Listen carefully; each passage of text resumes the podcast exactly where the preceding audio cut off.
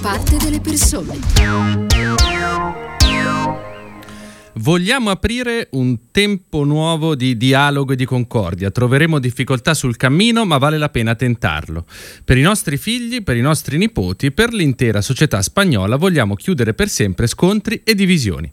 Con volto teso e piglio serio, come l'hanno descritto i giornali, il primo ministro spagnolo Pedro Sánchez ha annunciato dal Palazzo della Moncloa le misure di grazia per i dirigenti catalani protagonisti del tentativo di secessione fallito nel, eh, nel 2017. Si tratta tratta di indulti parziali per i leader indipendentisti condannati nel 2019 dal Tribunale Supremo a pene comprese tra 9 e 13 anni di carcere, una misura che ha portato oggi stesso alla scarcerazione di leader che abbiamo imparato tutti a conoscere come Oriol eh, Junqueras eh, o Carme Forcadell, con immagini che hanno già fatto il giro del mondo. Eh, al tempo stesso però si tratta di misure che lasciano aperte diverse incognite e suscitano sia nella comunità politica sia nell'opinione pubblica reazioni posizioni diverse e contrastanti. Ne parliamo oggi con Elena Marisol Brandolini, giornalista che vive a Barcellona, corrispondente del Messaggero e collaboratrice del quotidiano Domani. Ben ritrovata e grazie per aver accettato il nostro invito. Buongiorno a voi. Eh, Brandolini, le devo confessare che quando abbiamo dovuto scegliere il consueto titolo che diamo alla nostra trasmissione, ci siamo trovati un po' in difficoltà tra due termini in contrasto tra loro, cioè concordia e discordia. Allora giro subito a te la domanda: è l'indulto della concordia o l'indulto della discordia? Beh, intanto è un indulto, ossia è una riduzione della, della pena per nove persone che due donne e sette uomini che erano in carcere da oltre tre anni, alcuni quasi quattro, per aver fatto un referendum nell'autunno del 2017 e che per questo provvedimento di grazia oggi sono uscite dalla galera. E io mh, per, permettimi che, che, provi a trasmettere mh, diciamo, la gioia eh, che per chi vive qui, non per chi è indipendentista, per chi vive in Catalogna almeno, sì. eh, mh, danno le immagini che, che, che i notiziari continuano a trasmettere dell'uscita di queste persone. Perciò, per cui oggi è un giorno diciamo, di, di, allegria è un giorno di commozione. Naturalmente i problemi ci sono, eh, ci sono tutti, eh, con, una, con, un aggravio in meno, ecco, quello di dover ragionare di come risolvere un conflitto, che è un conflitto politico, avendo persone in carcere. Eh, certo. Il Premier eh, Sanchez dice che questo è, il, è, il, um, è l'indulto della, della, concordia, ossia dal momento che la grazia deve essere motivata politicamente, perché è un meccanismo, un meccanismo giuridico che la Costituzione prevede, la, la, giustificazione, le ragioni che il governo spagnolo pone a questa, a questa concessione di grazia sono appunto quello di ricostruire un clima di armonia e di, eh, e di concordia eh, nella società catalana e tra la Catalogna e la Spagna perché possa avviarsi un terreno di dialogo successivo. Eh, sì. Questa cosa io credo, credo, che di questa cosa anche c'è bisogno, cioè, ossia c'è anche bisogno che, che, cose, che i risultati più aspri e più dolorosi di quell'autunno del 2017 eh, siano, siano, risolti. Eh, con l'indulto se ne risolve una parte, gli indipendentisti dicono è un passo, non è sufficiente, perché rimane tutto il tema della, del conflitto in sé e anche di altre persone che sono in esilio sì, dal infatti. 2017 e che non ritorneranno per via dell'indulto perché non li riguarda e di tante altre persone che sono più o meno coinvolte giudiziariamente eh, dalla causa attorno al processo e si parla di centinaia di persone. Quindi c'è una, una questione molto aperta adesso che, eh, che rimane da affrontare. Senti, comunque, allora, diciamo, un primo passo è stato fatto perché si è spostata in qualche modo la vicenda catalana dal piano esclusivamente giudiziario a quello politico. Ora si tratta di capire appunto come tradurre questo primo passo, eh, questo inizio di dialogo in un vero e proprio negoziato. Ci sono secondo te le condizioni per portare avanti un, ne- un negoziato basato sul riconoscimento reciproco e come hai accennato tu quali saranno le posizioni degli indipendentisti catalani che come noto chiedevano e chiedono ancora l'amnistia e la possibilità di svolgere un referendum che sia riconosciuto da Madrid? Beh, intanto giusto adesso ha comunicato la, dalla Moncloa il governo spagnolo che il primo incontro tra il presidente mh, Sanchez e il presidente della Generalitat eh, per Aragonés sarà il prossimo 29 di, la settimana prossima, il 29 di giugno. E questo dovrebbe essere propedeutico all'avvio poi di un tavolo mh, di negoziato, di dialogo, di negoziato che probabilmente andrà dopo l'estate. Ehm, non è chiaro cosa adesso, quale sarà il passo successivo. Non è chiaro perché le posizioni sono molto distanti. Eh, l'indipendentismo al proprio interno mh, ha una divisione anche rispetto alla concessione della grazia, perché c'è chi è molto scettico sul fatto che questa eh, non sia da parte del governo spagnolo la conclusione del problema mm. e, e, invece c'è, c'è, un'altra parte, in questo senso il presidente rappresentata dal, dal presidente della Generalitat, dal repubblicano Aragonés, che lo considera un primo passo non sufficiente, ma che quantomeno eh, sgombra eh, il, il, la possibilità di dialogo da un tema così impossibile da, da sostenere come era avere dei leader del, del proprio movimento in carcere. E, ehm, naturalmente le posizioni, dicevo, sono, sono molto distanti. Eh, il governo spagnolo continua a sostenere.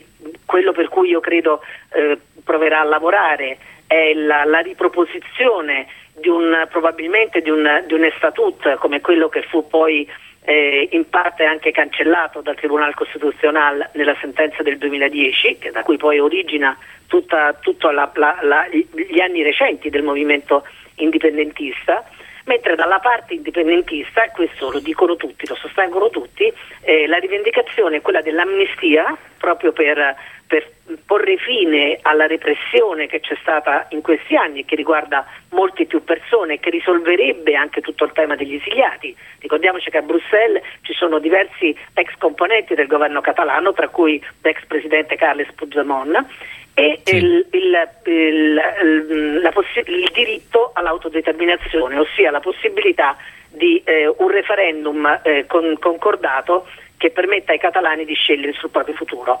Così partono le due posizioni. Da una parte eh, si considera che né il referendum né l'amnistia siano contenuti nella Costituzione e perciò siano percorribili, dall'altra parte sarà la rivendicazione. Naturalmente come in tutti i negoziati bisognerà trovare una posizione, una, mm, ci vorrà tempo, sarà molto difficile, eh, che, che in qualche modo riesca a venire incontro alle aspirazioni di entrambe le parti. Certo. Eh, senti invece, secondo te quanto c'è di calcolo politico nella tempistica e anche nella modalità appunto di intervento scelto da Sanchez? Sappiamo eh, insomma della necessità di rafforzare, di puntellare la sua maggioranza anche con appunto un uh, rinsaldamento dei voti eh, catalani e baschi. E dietro la concordia evocata c'è, c'è secondo te solo pragmatismo o c'è qualcosa di più da parte del primo ministro? Io credo che intanto c'è la consapevolezza che eh, non si può andare avanti con, um, in un qualunque dialogo con una parte che ha i propri leader in carcere. Questo è, è in carcere per molti anni eh, per non aver commesso delitti così gravi da stare in carcere per molti anni, no? nessun, diritto, certo. nessun, diritto, di sangue, è semplicemente l'aver promosso un referendum eh, sull'indipendenza quindi un'azione pacifica in sé, ecco, che è stata così tanto punita, così tanto penalizzata. Quindi questa consapevolezza credo ci fosse dal principio e bisogna dire che già dall'inizio di, della legislatura, col governo di coalizione progressista tra eh, PSOE e Unidas Podemos, questo era uno degli elementi che si proponeva, insomma la riapertura di un dialogo, di un confronto e credo che già da allora si cominciasse a ragionare sul fatto che bisognava trovare una soluzione, quantomeno per i, per i, per i leader in carcere e trovare il modo eh, eh più rapido per tirarli fuori dalla galera. E poi c'è stata l'epidemia, ovviamente, che ha ovviamente proposto altre priorità e adesso e poi ci sono stati i tempi del procedimento, del procedimento amministrativo della, di una concessione di grazia, perché comunque c'era bisogno di una serie di pareri, tra cui il parere del Tribunale Costituzionale, che è il tribunale che ha sentenziato contro i, i, i, catalani, i dirigenti catalani, ehm, che peraltro eh, che, che ha avuto i suoi tempi insomma, di elaborazione, che peraltro era contrario, ma è un parere non vincolante, era contrario alla concessione della grazia.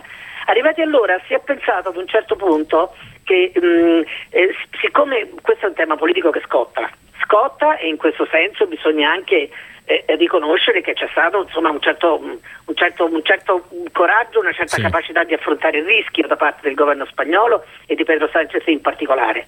E, mh, e si era pensato che forse sarebbe stato proposto diciamo, un po' in sordina, magari ad agosto, quando la gente sta tutta in vacanza, e invece, siccome io credo che quello che ha determinato un'accelerazione delle ultime settimane è stato proprio l'attacco virulento da parte delle destre la, mm. il Partito Popolare in primo luogo e le altre destre, se si dovranno, però il Partito Popolare che eh, 15 anni fa era la somma di questi, di questi, vari pezzi che oggi sono divisi nella destra e che sono così spostati sull'estrema destra, eh, ha riproposto anche in questo caso la stessa campagna di delegittimazione e di opposizione che fece a suo tempo con Zapatero quando Zapatero propose l'apertura del dialogo con l'ETA e che fece nei confronti dell'Estatut catalano quando fu approvato dalla Cortes, dal Parlamento di Catalogna e dal referendum del, de, dei catalani nel 2006, ossia mobilitazione nelle piazze, raccolta di firme e eh, eh, ricorso di incostituzionalità.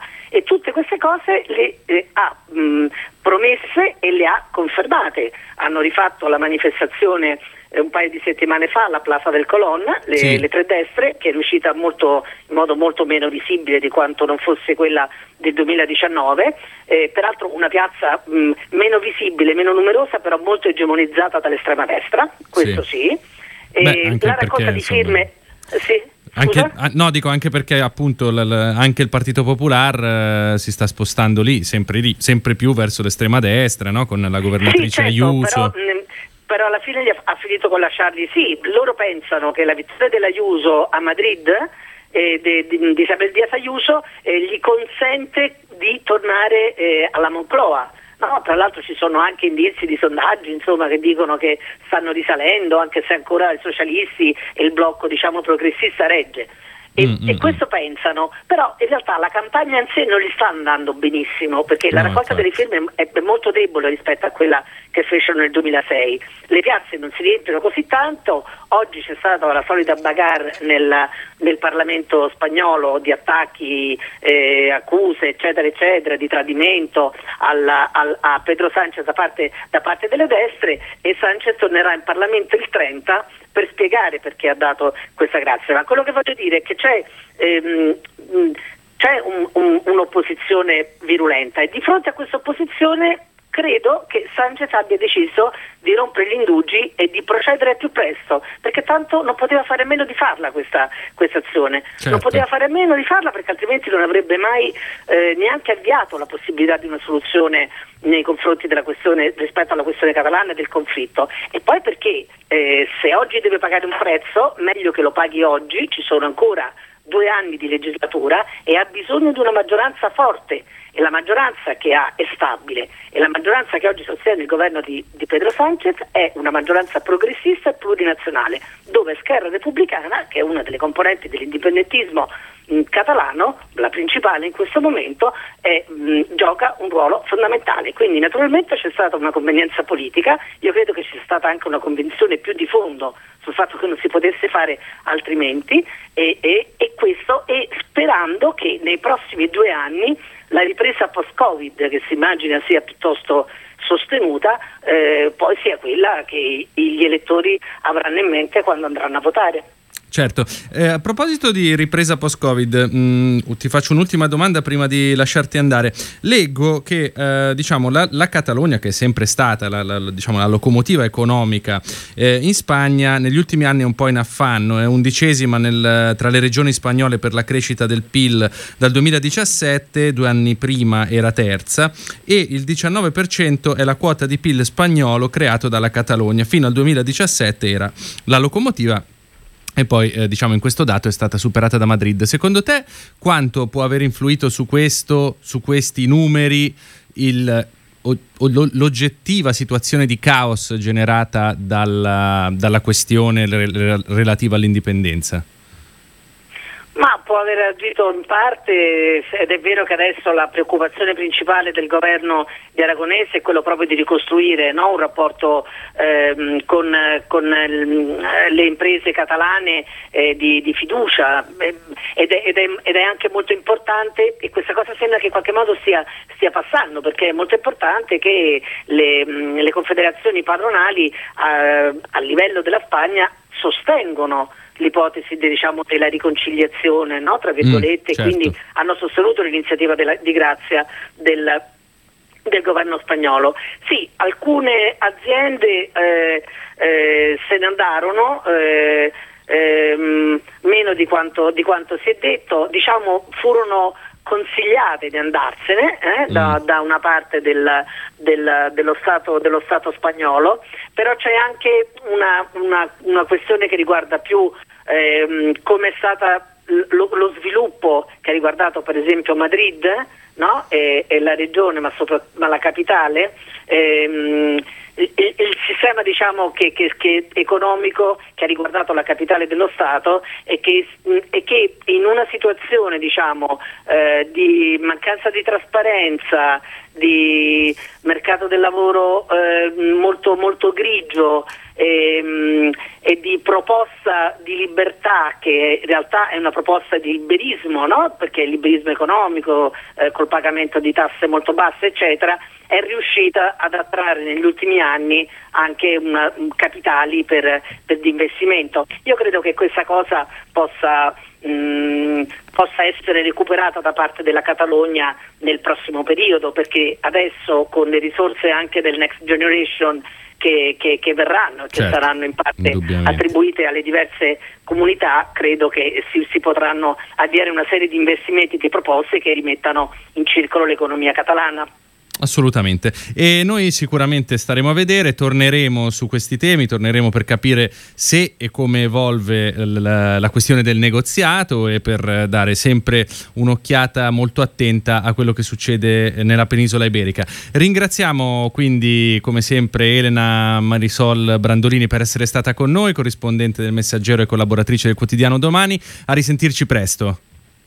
Grazie a voi. E da parte di Stefano Cagelli eh, finisce, la, la, la, trasmissione finisce qui, vi auguro una buona giornata e un buon proseguimento di ascolto con i programmi di Radio Immagina.